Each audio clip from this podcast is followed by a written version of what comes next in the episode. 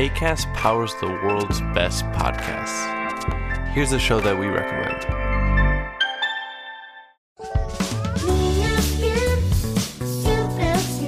Hi, I'm Ando. And I'm Claire. And we host Niña Bien podcast. We want to invite you to listen to our show. Niña Bien means good girls in Spanish, but you have to know that this is not a podcast for good girls. Or for girls at all. It is a comedy podcast, so everyone is welcome to listen. We talk about sex, relationships, technology. We recommend movies and TV shows and discuss pop culture in general. And there is Chisme Ajeno too.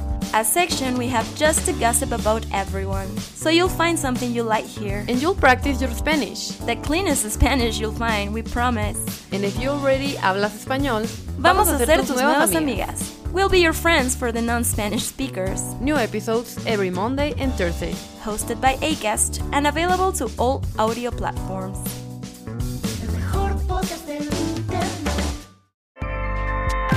Acast helps creators launch, grow, and monetize their podcasts everywhere. Acast.com.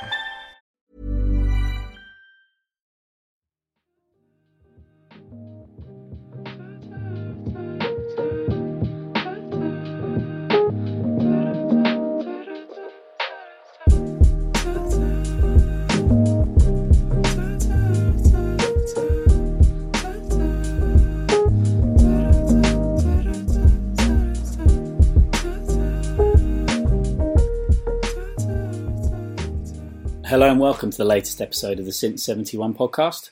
We're a little bit like London buses at the moment. You wait a long time for one and then two turn up in quick succession.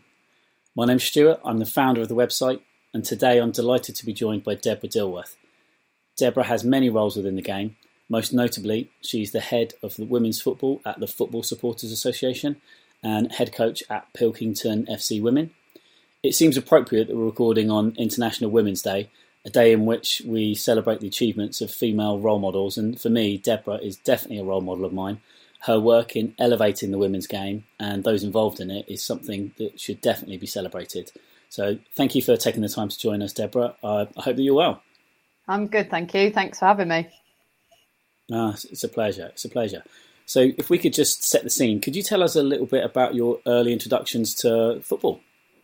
Yeah, sure. So I am a massive Preston North End fan, influenced by my dad and one of my brothers, Ian.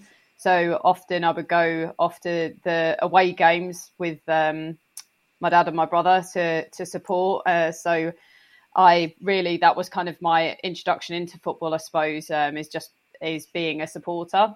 And then I started to play just at primary school, kicking around, as usual story for a lot of women, was kicking around the playground with the boys. Didn't really do any structured football, but I was quite a sporty kid. And then I joined more structured football and joined a football team when I was in secondary school. So, and that was just off the back of my friend saying, hey, you know, you're coming around to my house. I need to go to football training. Do you want to come with me or do you want to stay at my house? And I was like, sure, I'll come with you. So so from there, I sort of was in a more structured setting for ever since then, basically. And was that a women's team or a girls' team that you started playing with? Yeah, so it was a girls' under-12s team, it must have been at the time. They'd already sort of been together for a couple of years. They'd been playing together. So I was kind of always 2 years behind the main group of girls that were playing. And I think that did impact sort of my journey into football and my view on how I played and those kind of things. I probably had all the work ethic, but because I was always sort of 2 years behind and we were, you know, had an hour session every week, I think it was hard to like get up to speed back in the day. But yeah, it was a girls section and it was kind of like forward thinking for the time that it was as well, I suppose. And what position did you play? Well, I played right back or right wing. Absolutely, I love running. I still love running around. So right and left back. I did have a stint in goal if we were desperate for a goalie. Don't think that's my favourite position, and it still isn't my favourite position. But I'll give it a bash if needed. And then yeah, so mainly along the right. But I did have a go on the left as well at some points, but. Again, you know, it's been much more developmental in the sense of using both feet, whereas when I first started to play, it was kind of like which one's your weaker foot. Ignore that, and that's for your standing on, and then you go and kick with your most preferred foot. So if I could have had my opportunity now, I would have loved to have been able to experience developing both feet, using both feet. Yeah, I'm sure regular listeners will know that I'm also a coach within Moneyfields under-18s girls, and it's really hit home. This group of girls is definitely the most talented group that I've had the pleasure of coaching, and you look at their ability to control the ball and dictate where it's going to go. It's another level, and it does make you think that actually, why have grassroots coaches never really focused on ball mastery and ball skills? Yep. And also just like being able to have a ball at your feet most of the time.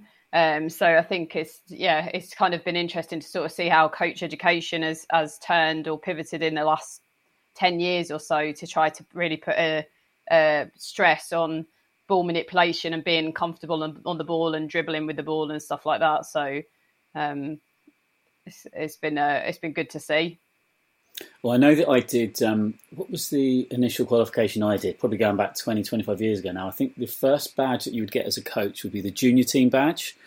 And the difference between that and the level one course that I did as a refresher a couple of years ago is chalk and cheese. I remember it being, it was just straight, well, I'll pass to someone, run to a space, pass to somebody else.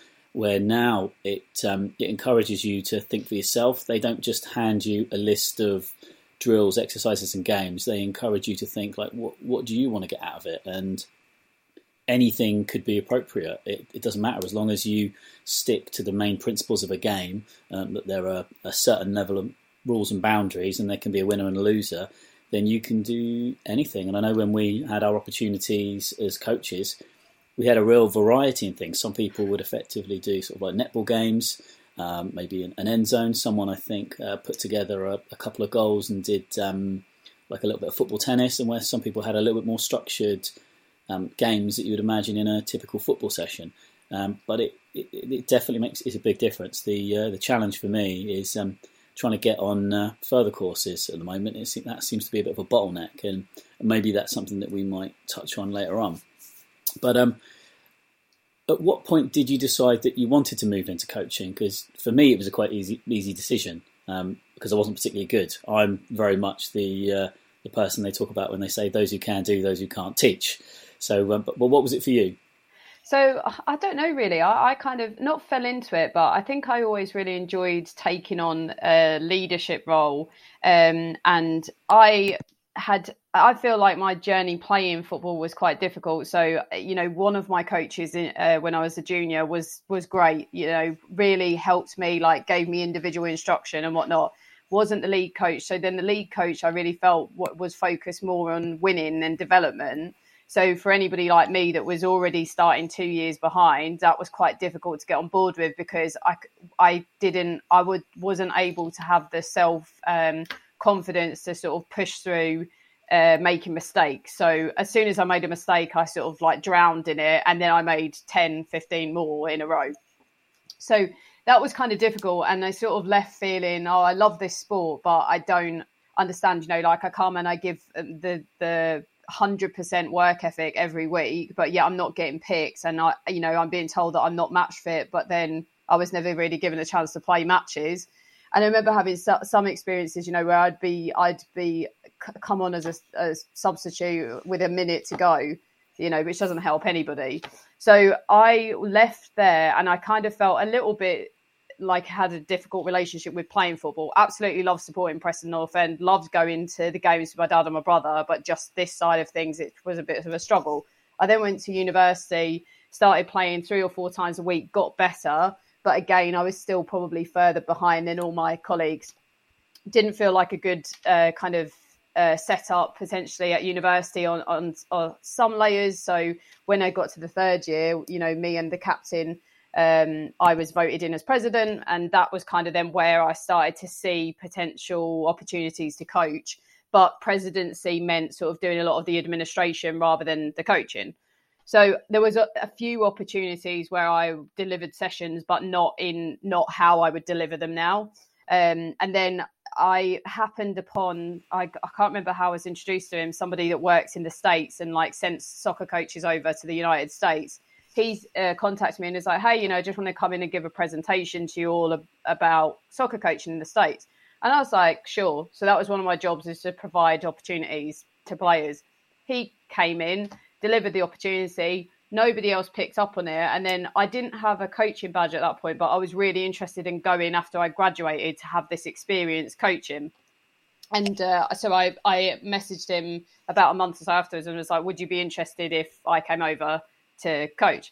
I managed to get onto the program, and it was a big, steep learning curve into coaching. So I was on the grass for 3 hours every day, 3 to 6 hours. I was coaching tiny kids. Often the women coaches at the time would be put with the group, the sort of 4 to 6 fun in the sun group, as they were called.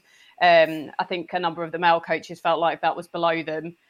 So the women would often get put on that. But it was actually a really good learning opportunity for me, because I was able to put into practice very quickly, like how to captivate that audience, how to captivate 4 to 6 year olds within a big soccer camp. So it was from there, really, I then started to really like plough more time and investment into my coaching. I came back home, having travelled a little bit, and then went into my level 2. So I didn't technically get my level 1, but I had enough on-field experience to then be able to go and do my level 2, which was, yeah, it just was kind of a bit of a crazy experience how I fell into it. But I suppose I'd always done things like that, you know, like led different areas. It just wasn't necessarily on the football field. It's addictive, isn't it? It's coaching. Addictive, yeah.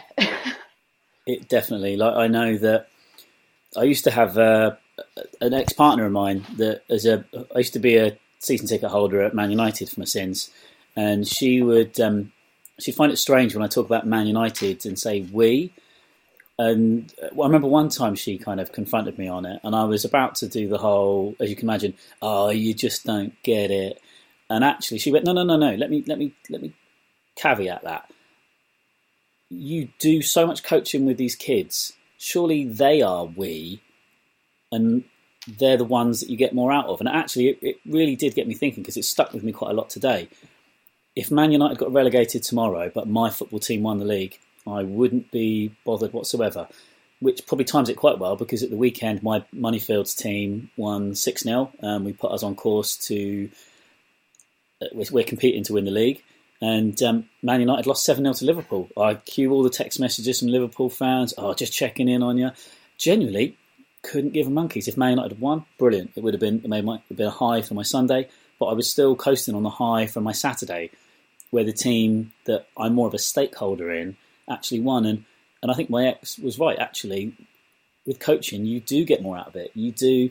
They're your kids. They're your group. You're fiercely loyal to them. You want to make sure that they're all under your umbrella and they're all learning. And you touched on the perfect example with your own background, where your footballing age might have been a little bit behind other people's. That's the challenge of a coach like you or me now, to think, right, what can I do to include Deborah, help her progress, but without that still challenges those that might be further along in their journey. For sure. And that's what makes coaching so much fun. Well, and also it's just like, you know, I have respect for the coaches just for even running a women's or a girls team back then, because actually it was like, you know, one of the hardest things to do, I think. You know, there's so many barriers, and there's still loads of barriers now for me as a coach, even in this current climate. But you know, and also it's, you can't please everybody, and there's so many challenges to coaching. And in one respect, their lead coach was a very successful coach. It was a winning team. You know, if that was his coaching philosophy, it would be framed in that way now. And, you know, he wanted to win, etc. Then he did a really good job. And loads of players enjoyed that aspect of it. I suppose I could just never deal with what felt like unfairness to sort of like really train hard, but then kind of not be given the chance. But then equally, some of that I have to take. That was my internal voice. So, you know, but as a coach now, it's one of the hardest jobs to sort of set everybody on an even keel. There's always someone that kind of sees it in a slightly different perspective or thinks that they're being slightly unfairly treated or whatever it is. So it's a balancing act, really. And I think that there are challenges with coaching men and women. One of the things that I've learned is actually you do need to be a little bit more emotionally aware when coaching women, purely because a lot of it, from my personal experience, a lot of male coaches I've coached with within the female sector, they take it for granted everything else that's happening outside in the rest of their lives. Typically, I find that boys that I've coached will eat, sleep, dream football when they're not actually at school. All they want to do is be kicking a ball around, or if it's too dark and there's no light, they'll be sticking on FIFA. Where I've learned that a lot of the girls that I'd coach, that there's more to them. Football is something that they enjoy, but they've also got so much more in and around them. And I found that with quite a few of the girls, they suffer with self-confidence. Even the stronger players who you would think, oh, actually, they're really good. Well, they might be confident about taking a shot in front of goal, but actually, because of society, they might be going through body confidence issues. They might be going through different stages of their puberty. So their emotional learning is a different level to the boys. And it's definitely, coaching girls has challenged me more, because they won't just run through a brick wall for me. They want to know why. I can't just find, oh, there's a group of lads down the park. Oh, if I'm coaching them, I can turn around and say, right, do this, do that, because they will, they'll do what you say. But the girls, they want to know, why am I doing that? What's the impact of that? And that has been brilliant for me. It's challenged me, and I've definitely got more out of it. And I think because I've worked hard to meet their needs, it certainly helped with me building a rapport with those players. And it's definitely I coached boys football for about 17 years, and I think in 3 years of coaching women and girls, I learned more about being a coach than I did in all of that time prior. But I think it's an interesting point, actually, though, and this is where I've always been quite adamant ever since I left to then go to work in the States, that coaching boys and girls, men and women, was as important. So it's, because I think there was a tendency to go, oh, you're a woman, so you're going to go over into the women and girls section. And I was like, no, actually, men and boys need to see women coaching them as well, and also it would give them a slightly different experience as well, because of the way that society's set up. So the emotional support that potentially a coach who's a woman could give a men's team is slightly different potentially than a man, but for varying different reasons. So I always kind of think it's interesting as well why there aren't more women coaching the men's game. And I still think there's this sort of protection of status quo of, oh, well, men don't need that or don't want that, when actually there's quite a lot of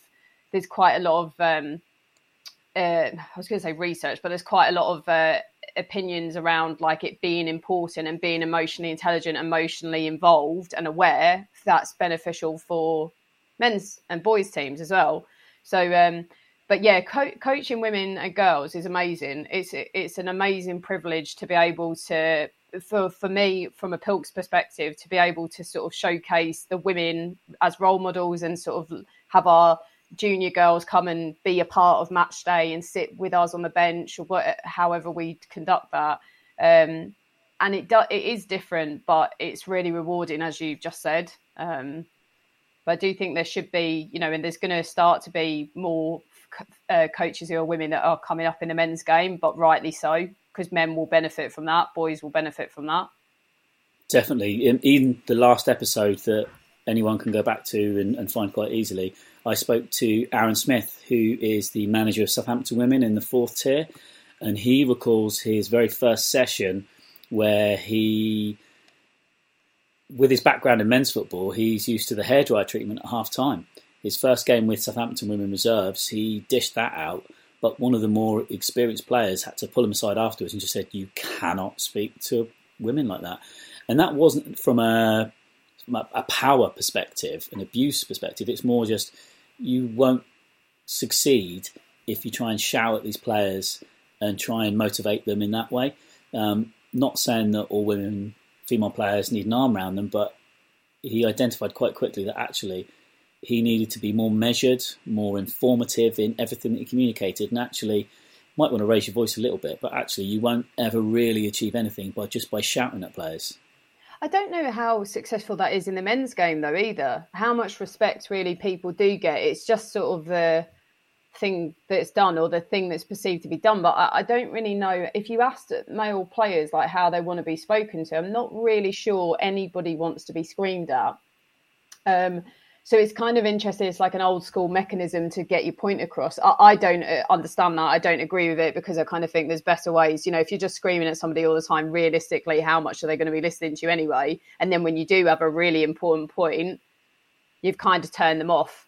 But yeah, I'd almost be interested to sort of see like actually how, whether that is conducive or male players are less bothered by it. But I do think the communication piece is interesting. And this is a game where coach education has become more reflexive and, you know, you're encouraged a lot more to think about these things and think about like old habits. And I was a coach mentor for from about 2017 to just before COVID or just as COVID hit. And it's hard being a coach because sometimes you do cling on to things that you have seen because it provides you a bit of comfort. And, you know, you're dealing with parents and questions and the kids and troubling behaviour, sometimes difficult behaviour and all these things. So you can sort of lean on and start to form habits on things that you had as a coach, you had as a player to help you as a coach. But this more reflective way of doing it is going, okay, well, actually, why am I doing this? What is the reason for this? So if I'm giving people the hairdryer treatment, what am I actually trying to achieve by doing that? I think like more and more coaches hopefully do start to reflect on those behaviours and actually what they're trying to achieve as they go through. I know that I've had this conversation. I've just been recently doing my B license. I'm, you know, nearly there on the course, but there was conversations around sort of like the men and women's game and sort of my approach that I presented as my snapshot to how I coach and then how that could potentially fit in the men's game. And one of the coaches said to me, "Oh, would you ever coach in the men's game?" And I was like, "I'd love to." But they were like, "Do you think you'd survive in it?" And I was like, "That's a really interesting question, isn't it?"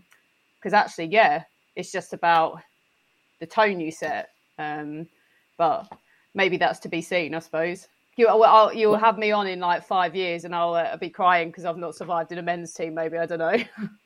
Yeah, but I guess it's that's the thing from as a female going into any male-dominated industry, be it work or sport or leisure. Sadly, you're going to end up having to work harder to get the respect, but the respect will be earned by those that are capable of it. Mm. And I'm sure that you'd be able to smash it wherever you ended up. But we've obviously talked about coaching a little bit, but let's focus on the team that you're coaching a little bit and give them a little bit of attention. So Pilkington Women. So for those who might not be aware, could you tell us a little bit about the club, such as where they're located, I suppose, first of all? Yeah, so they are located in St Helens. The club originated sort of with a connection with Pilkington Glass, which is what a lot of people associate the club with. And we compete in Tier 7, Division 1 of the local Liverpool League. So that's the next step up is kind of where we'd be aiming to go after a few seasons in Division 1. And how's the season been going? Good.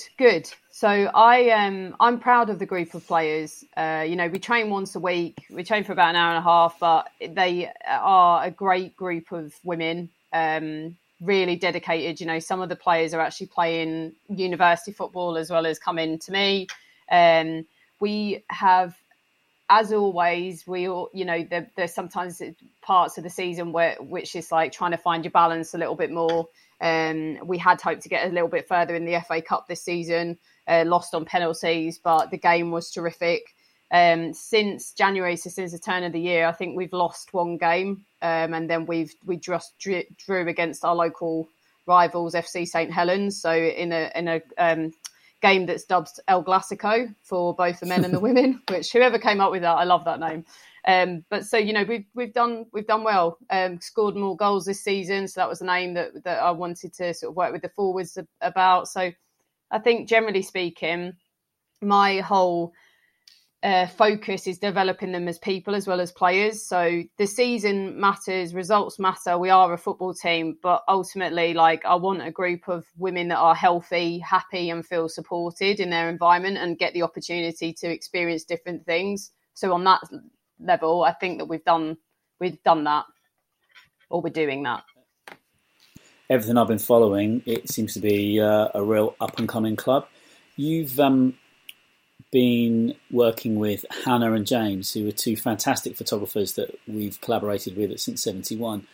Could you tell me a little bit about the impact they have as photographers and how they make the club more visible and raise awareness of not only the club but women's football in general?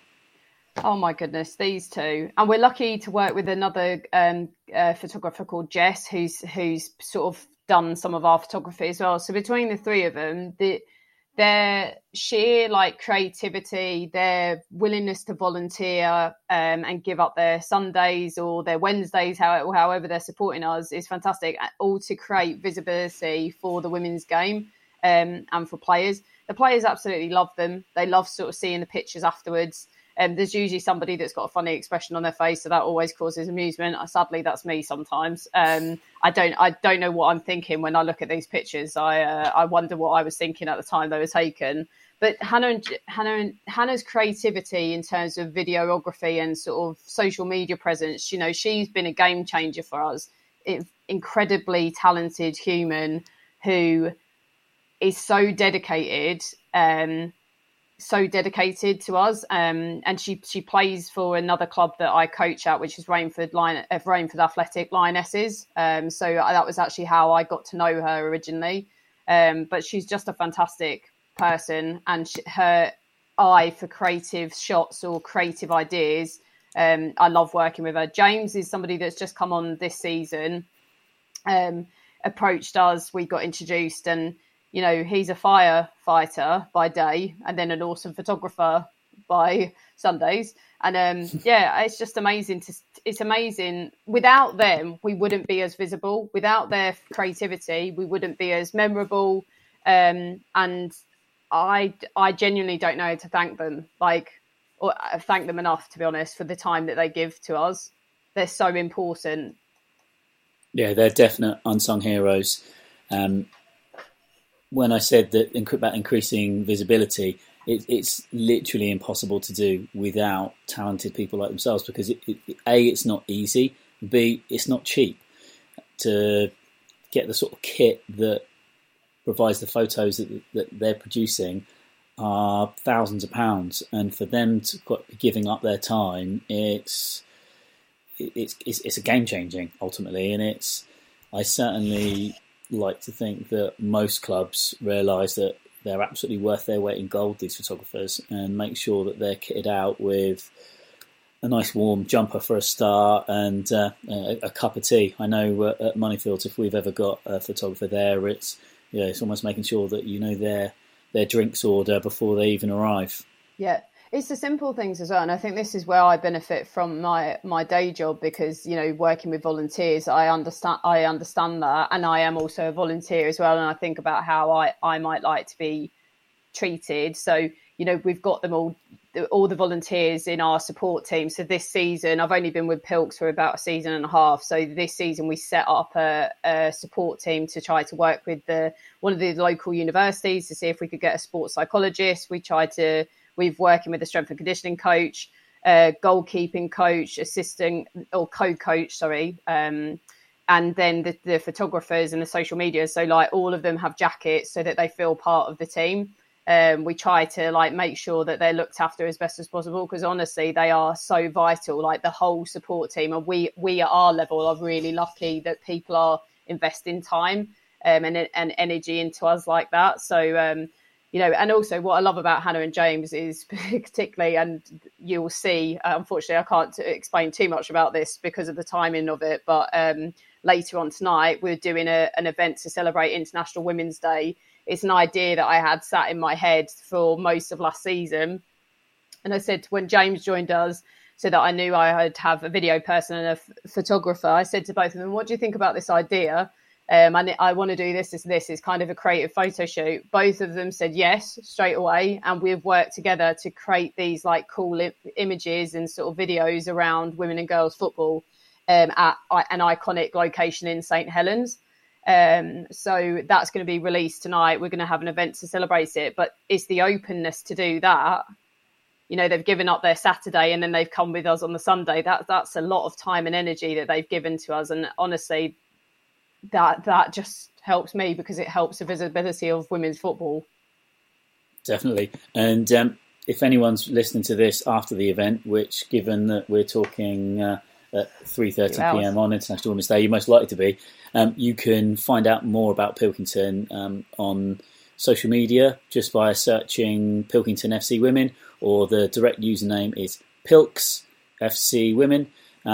So I touched on at the beginning that you wear many hats within the game. So I wondered if you could tell me more about your role within the Football Supporters Association. I believe it's the head of women's football. So what is that? Yeah.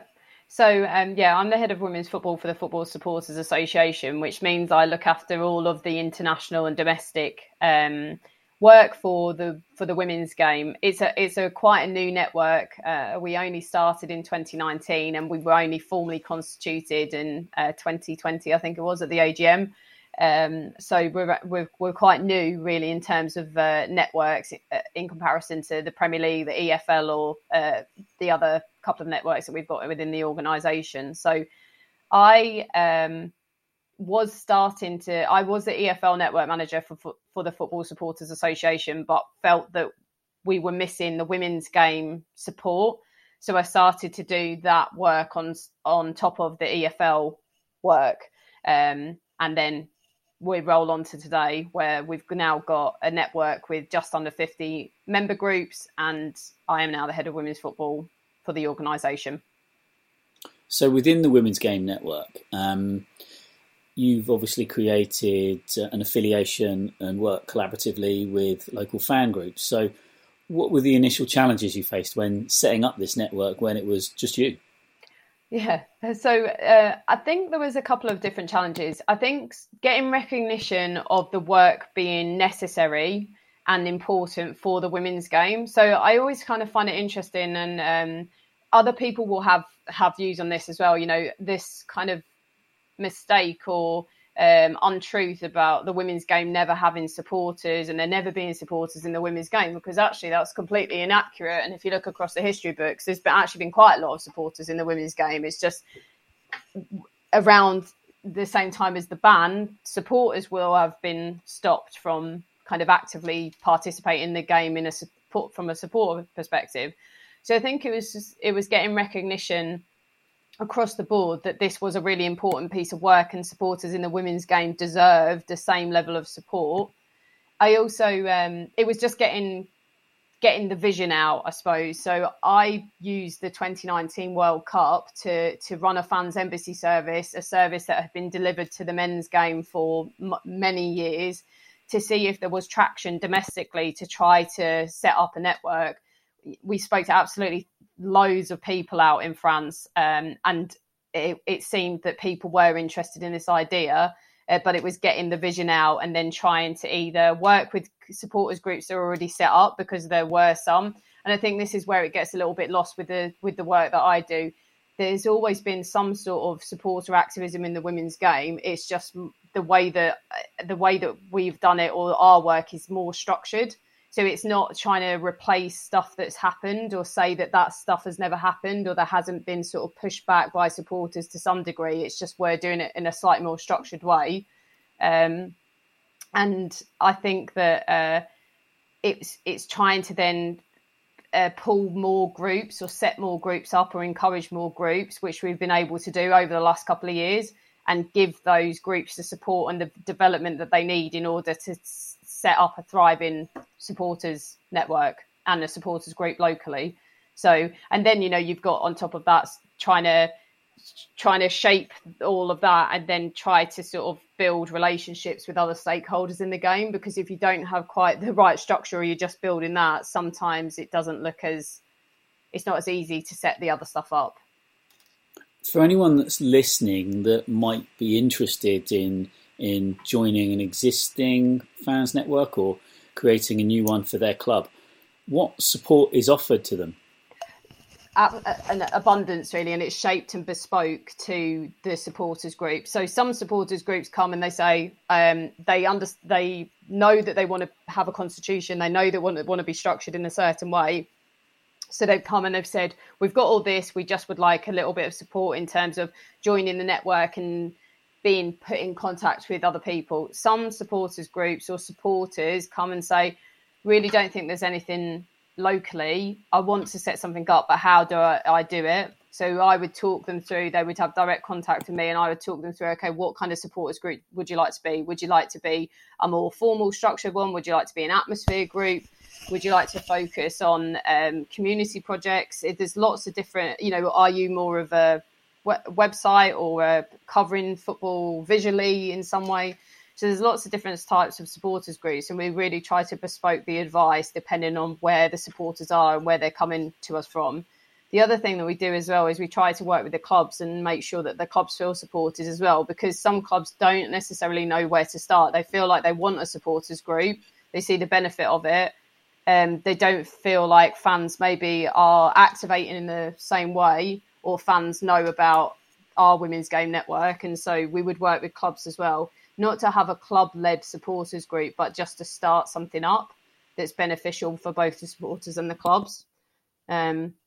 We offer sort of free legal advice if you're a member. So there's a member benefit that you can have, a half an hour free legal advice. Just being exposed to lots of different supporters groups across the country, I think, is a big benefit. And the feedback that I hear from our network meetings is that one of the favourite things that our current support members like is the access to sort of listening to different opinions and sort of understanding where different people are heading. There's access to funding for different projects. You can get involved in national projects now, because we've got fan engagement with the FA. You can get involved in those meetings. There's training and development opportunities. So there's really is quite a lot. And, you know, like, you get to talk to awesome people like you as well. So, Thank you. For anyone that doesn't know, we are a member of this. So don't think when we talk about supporters, it doesn't have to be a traditional fan on the terrace. If you're supporting the women's game, perhaps you wanted to. We touched on photographers earlier. If we've got any photographers, I think actually I'd like to start up a network of women's football photographers. You may run a website similar to Since 71. You might be more sort of video content. But if you're interested, then we definitely encourage you to get in contact. We'll obviously make sure that Deb shares her social media handles at the end, so you can get in contact. Otherwise, you can just simply Google Football Supporters Association. But so going back to that, is there any particular criteria that must be met in order for a fan group to join? And are we looking? Does it need to be just two people at minimum, or is there? How does it work? No, so you can join as an individual member to the FSA, and also just to say, membership is actually free. So you can join as an individual member. That doesn't necessarily mean you get onto the network, but you would then start to be on the loop of our comms from our central comms team.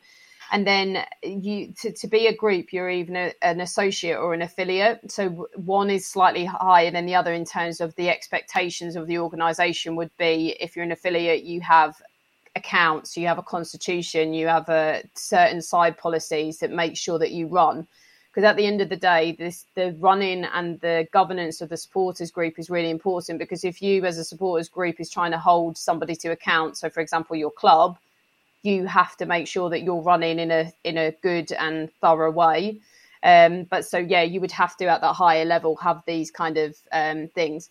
As an associate, I've started a lot of groups or helped start a lot of groups, and Liverpool always come to mind here. Jo from Liverpool Supporters Group was one person. She set up a Twitter handle. She now has a committee of 10 people. So you can start like that. And this is where it's really important in the women's game not to feel overwhelmed like as if you have to have all that real kind of governancey stuff straight away. You don't. You can start as a Twitter handle or a social media handle and sort of grow it from there and see where you want to go as a supporters group.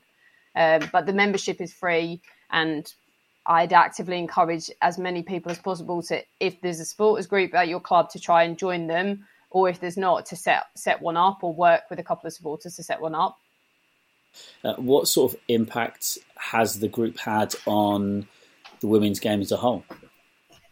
I think I'm so proud of the work that the supporters groups do locally. Like somebody said to me, oh, the FSA is important in the women's game. And I was like, it's not necessarily the FSA, it's the local work that's being done. I can't do my job and without groups that are volunteering locally to sort of, lobby their clubs for away travel or more communication or better treatment of away fans, better experiences at home grounds. And I think actually there has been an impact on so many different levels across football. So even in terms of, if you look at feedback, so continually feeding back to the club to say, actually the supporters didn't like that, or the supporters want to see this or whatnot. Giving points of view and expressions to help the club grow and develop their fan engagement, even to the point now where a couple of years ago, I don't really think there was much fan engagement from the clubs. Now we've seen groups that have signed memorandum of understandings with their supporters groups. We've got supporters group reps on fan advisory boards. We've got clubs that are meeting their fan groups every month. That's massive impact.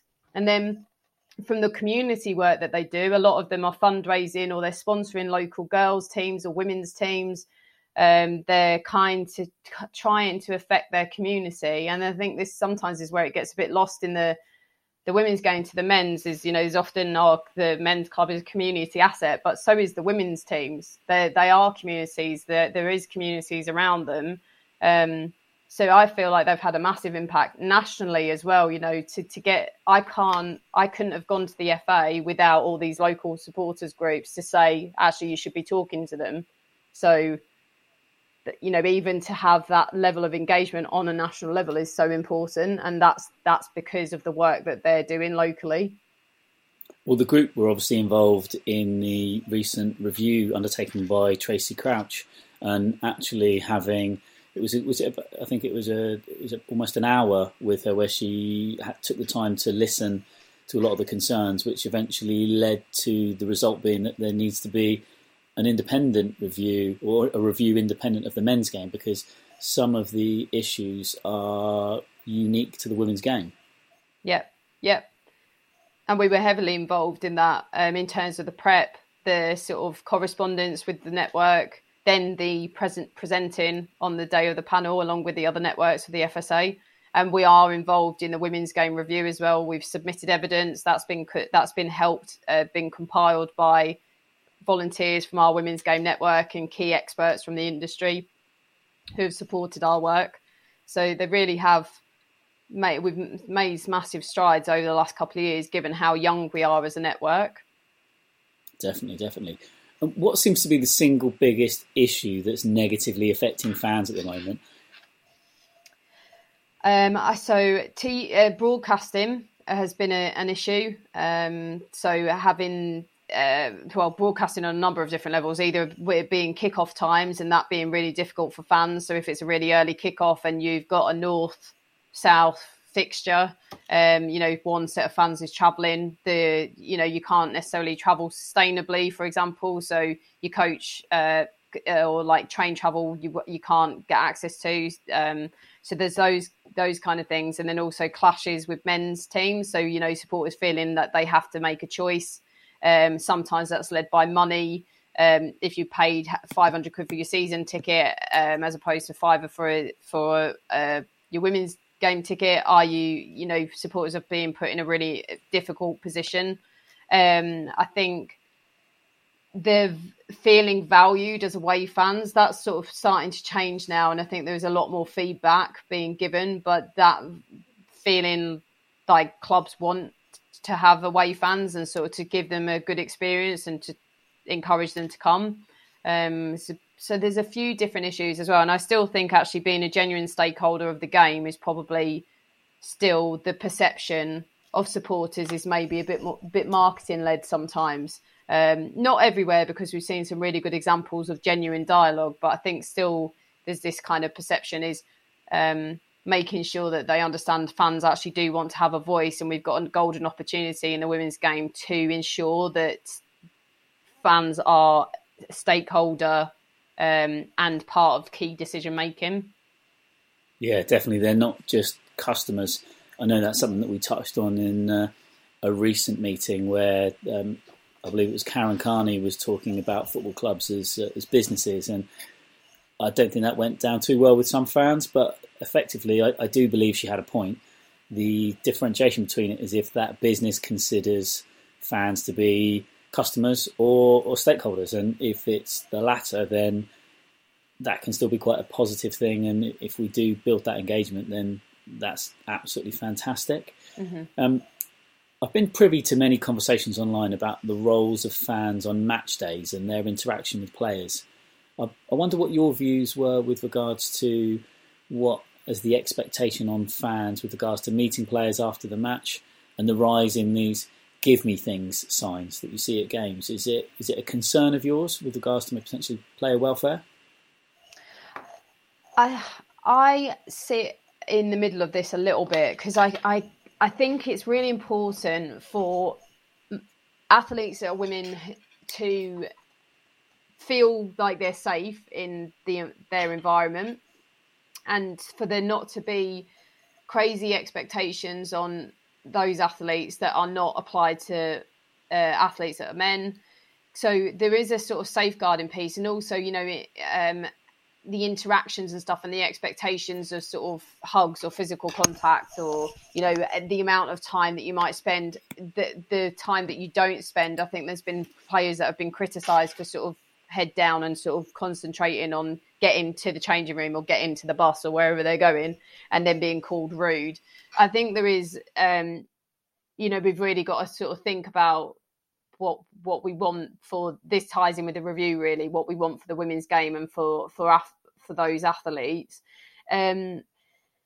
I think this is where the supporters groups can really as well help, sort of in terms of expectations or managing expectations, and, you know, but clubs and supporters groups need to work together to make sure that people are happy, because, you know, you want fans and you want people that are interested in the game and kind of interested in being part of match day and being fully immersive. I mean, I don't know about you, but one of the biggest sort of disappointments I feel about the men's game, and this is as a Preston fan, was that interaction there really on match day with the players. Are they going straight into the, you know, do a quick clap and then they walk down the tunnel? You know, how is that engaging? You know, does that engage the young kids that are like holding out their hand for a high five for their idol? Not really. So there's a balance somewhere between the two of how it currently works in the men's game, but also the level of expectation we're sort of expecting from the athletes in the women's game. But on the give me stuff signs, that I think it was our board member Chris Parrish said recently, you know, like, this is probably a phase that, you know, it will go. And actually, you know, for now, is there a harm to it? I don't know. You know, but I think there's a misunderstanding as to the abundance of equipment that women's players have. I think people think that they have an abundance of equipment that they don't have, but that's more of an education piece rather than a, you know, is there anything too sinister in these signs? I'm not sure. Definitely. I kind of agree with you. I think there's certainly a balance, and it's not a one size fits all approach. I think the responsibility for policing this will lie with clubs. They're the ones that should be engaging with their players first and foremost. And if there's the players have a particular view, then actually the club should support them on that, whether that be chaperoned interaction with players, or even just a blanket rule saying, no, we're not going to do it. You might find that a team like Manchester City, Arsenal, Chelsea, Man United, they might not have capacity because they've got more fans turning up to games. But certainly in the Championship and the National League, those are levels of the pyramid that are relying on fans. They're not making, outside of the FA Cup, they're not bringing in any prize money. So therefore, getting bums on seats to ground is really important. And you get bums on seats by building relationships with these fans and trying to make them stakeholders within the game. So it's certainly, I think the clubs take the most responsibility about supporting their players. But I think at all levels now, clubs and coaches are much more aware of the expectations on player safety, and that could be, we could be talking about online safety as well, but we won't open that rabbit hole because we've already been talking for sort of near on an hour, as it were. I just wanted to touch upon something else that you're involved in, Free Lionesses. This is a support network and a group that you run for the England women's team. Could you tell me a little bit more about it and how the idea came about? Yeah, so I briefly mentioned earlier that I do some international work, or I cover international bits of the women's game within my role. The organisation has classically always ran fan embassy services for tournaments, for men's tournaments, sorry. So back in 2019, we were a merged organisation. I was from the supporters direct side, and then we had the Football Supporters Federation who we merged with. So once we merged, I was like, right, we need to do a fan embassy service for France 2019. One, to see if we've got traction for a domestic network, but also just because it's really important the supporters going out to France are supported. So Free Lionesses was born. It's from the men's organisation is Free Lions. So Free Lionesses was born and went out to France to give out free supporters guides, to create sort of a community meet-up point, which we worked with the FA on.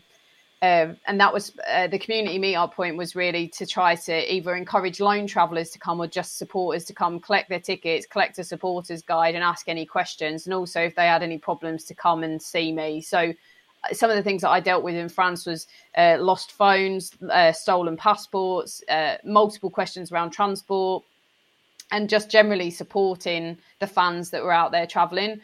I just recently actually heard a really beautiful story of a Scottish fan. So we actually had it wasn't just England fans, to be honest, in France. We had lots of different fans coming to us because I think we're the first service of that kind. Nobody else was really doing it. So we had a few Scottish fans come and they made friends with some England fans. They're still fans now. And I think one of them, the Scottish fan, attended the England fans' wedding recently. And then I started to get other pictures come in. Oh, we met in France 2019 at the bar that you were in, and da da da. So it's just, that's the whole point of it, is to create a community in and around supporting the Lionesses and sort of to start to grow away travel. We are there to try to provide support, travel support, and generally ease people's travel experience for supporting the Lionesses. And, we did the Euros, but it was a slightly different service because it was a home tournament. But we tried to promote women's football and promote women's football in local areas and cover it that way within the supporters guide, rather than this is how you get to the stadium. The only sort of bit we did about that around this tournament was working with our partner Pledgeball to showcase what the sustainability was in and around the stadium and the area. So it's really grown quite a lot over the last couple of years, and we would hope to be doing something in and around the World Cup this year over in Australia and New Zealand. Will you be going over yourself?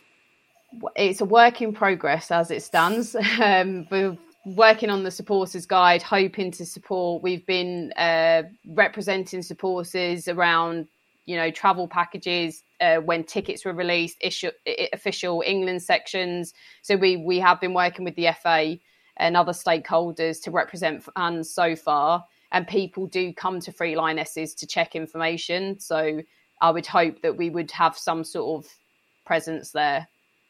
Must be a very different challenge for you, be it that it's halfway around the world and you can't hop on the Eurostar.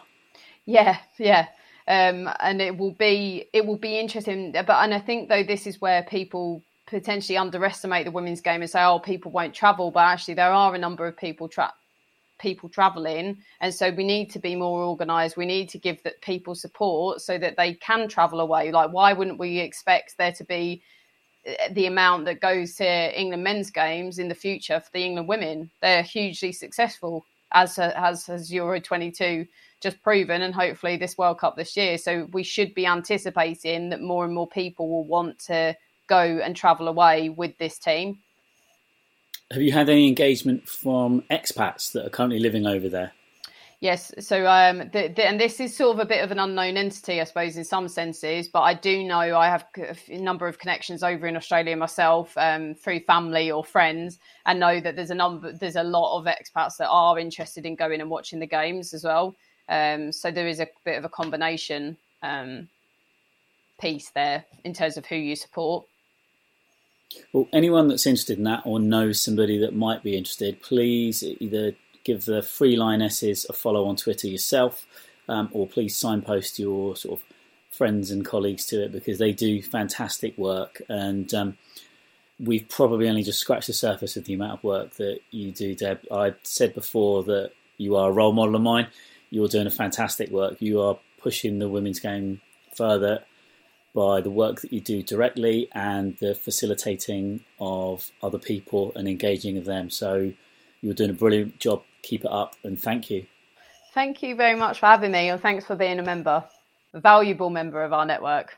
Well, thank you again for taking the time to join us. Before we do go, how can anyone contact you that has been interested in what they've heard today? Yeah, so you can contact me at deborah.dilworth@thefsa.org.uk. You can give me a shout on social media, so on Twitter @SoccerCoachDeb, and all contact info at thefsa.org.uk, and you'll find your way through to me. But yeah, please reach out. You know, even if you're just interested in any other questions, you feel like you want to know some more information. We've just released a fantastic booklet today in and around crisscrossing over another campaign that the FSA do, which is Fans for Diversity, and reaching into the women's game a little bit more. There's funding available, so if you've got an idea, whether you're a Tier 7 football club or whether you're a WSL football club, come and talk to us about projects to sort of reach into and in and around your communities.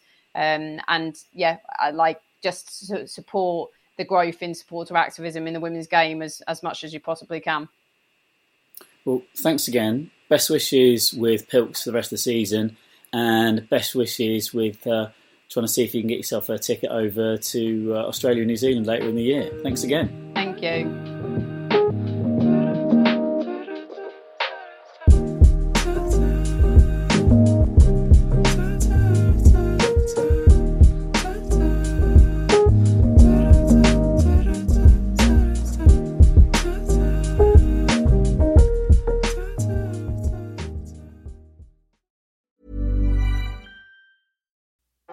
Hey marketers, advertisers, and business owners. Find yourself chatting up the same audience in the same places, using the same old lines. Maybe it's time to podcast the net further to catch your next customer.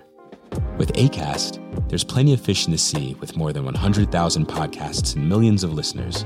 So there's a perfect match for every business. Use our ad platform to cast your net, then narrow down using targeting such as demographic, show categories, audience segments, and more.